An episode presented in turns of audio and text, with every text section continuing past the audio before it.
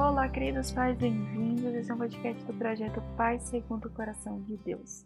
E o tema que nós estaremos discutindo hoje é Traga à memória aquilo que te traz esperança. Um, um dos áudios atrás eu falei sobre a importância de construir um, um ambiente sobrenatural, uma cultura sobrenatural sobre as nossas casas. E eu falei um pouquinho sobre testemunho.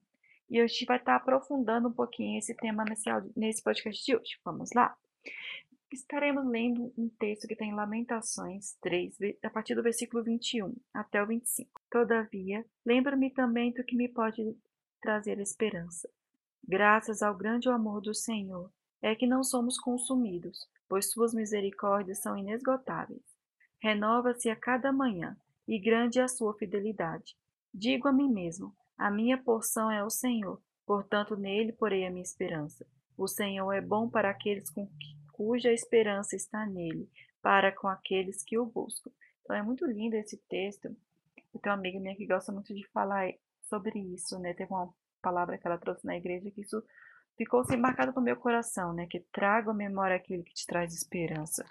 Então, eu gostaria de apontar aqui quatro aspectos que tratam a respeito desse, do testemunho. O primeiro aspecto é que ele evidencia um Deus presente. Quando a gente conta um testemunho, a gente conta algo e torna aquela revelação, aquela situação é, tipo viva para outra pessoa. Se eu estou contando para a pessoa que eu recebi uma cura, então ela está escutando que, é, que o Deus que está lá no céu veio, ele está mais perto do que ela imagina. Por isso é muito importante a gente estar contando para as nossas crianças as revelações que a gente tem de Deus. Se a gente receber uma revelação na palavra, é bom a gente, olha meu filho, olha que Deus me falou a respeito disso. Ou se a gente teve alguma oração respondida, é bom a gente compartilhar, porque a gente vai trazer esse Deus que está longe e tornando ele um Deus presente, um Deus que faz parte da família, um Deus que está lá neste lugar. Esses dias nos meus momentos de Deus, né, a minha filha me perguntou sobre se é, um dia nós oramos a respeito de uma febre que ela teve, e ela foi curada, né? Nós pedimos a Deus a cura e ela foi curada. No outro dia ela amanheceu curada.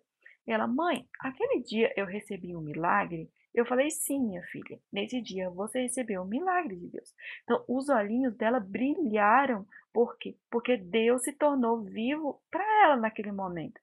Aí eu fui contando, aproveitei o momento e contei outros testemunhos. Então, é, minha filha, ela é um verdadeiro milagre de Deus.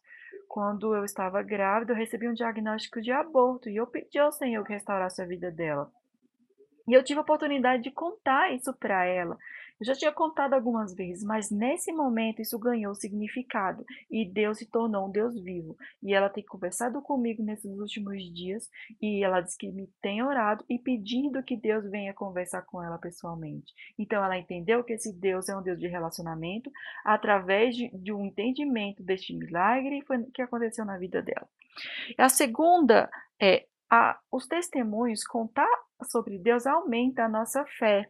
Então, porque muitas vezes, diante do desespero, nós tendemos a, a fraquejar. E quando a gente lembra, traz à memória aquilo que já aconteceu, aquilo que Deus já fez em nossas vidas, isso nos edifica, nos fortalece, fortalece a nossa fé. Eu gostaria de estar lendo um outro texto que fala sobre isso, que está lá em Josué, capítulo 4, versículo 6, que diz assim: Elas servirão de sinal para vocês. No futuro, quando seus filhos lhe perguntarem que significam essas pedras, respondam que as águas do Jordão foram interrompidas diante da arca da aliança do Senhor. E quando a arca atravessou o Jordão, as águas foram interrompidas, e essas pedras serão memorial perpétuo para o povo de Israel. Então, quando o povo estava entrando na terra prometida, eles tinham que atravessar o Jordão. Uma parte da tribo tinha ficado de um lado e, e a maioria, a grande maioria, precisava atravessar para chegar ao outro lado, onde era o maior local da terra prometida.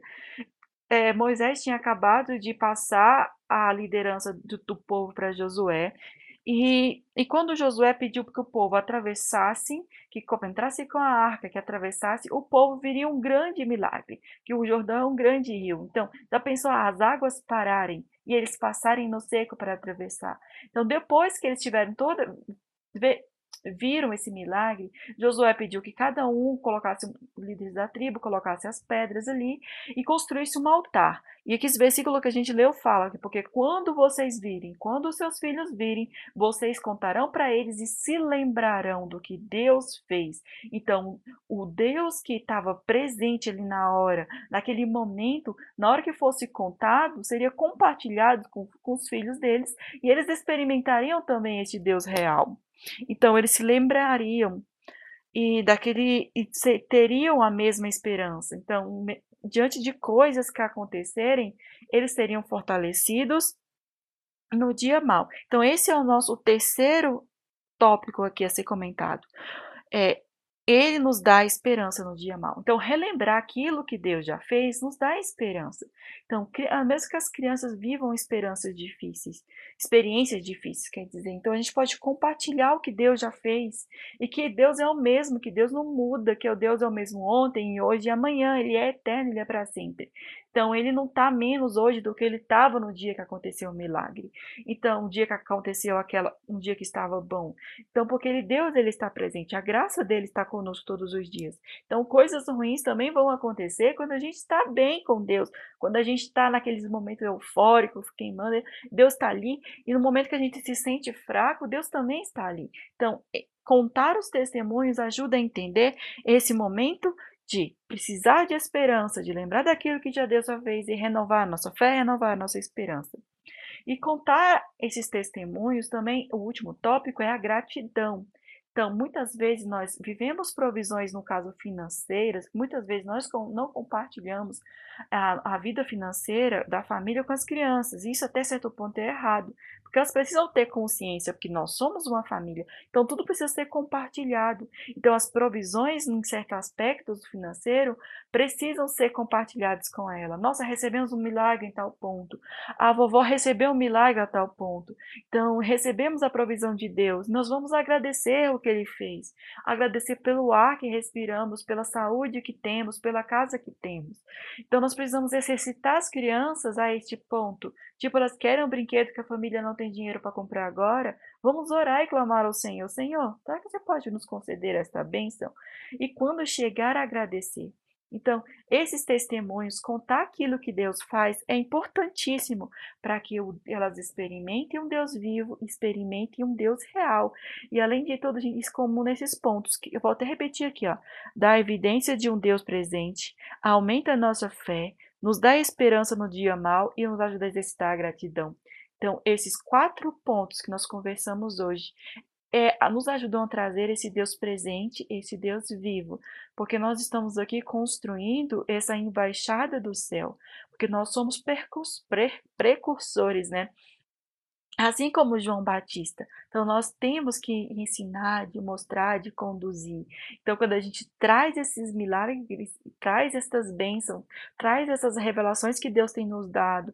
Então, minha filha me pergunta: Deus conversa com você? Mas eu sim, Deus conversa comigo.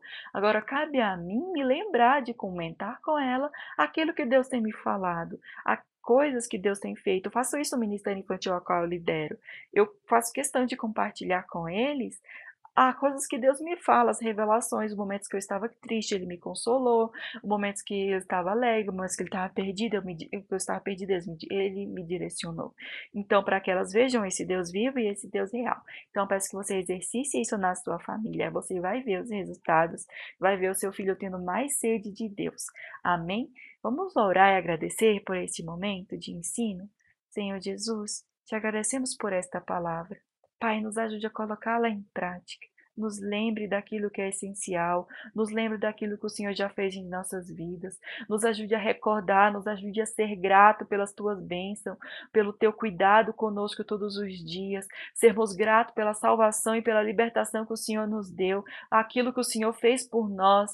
Oh, Senhor, de nos lembrar que somos filhos amados do Senhor, lembrar, Senhor Jesus, o quanto o Senhor nos ama, lembrar daquilo que o Senhor já fez em nossas vidas, lembrar do lugar de onde o Senhor nos tirou, do significado que o Senhor trouxe para nós, de, de quem nós somos em Ti, Pai amado.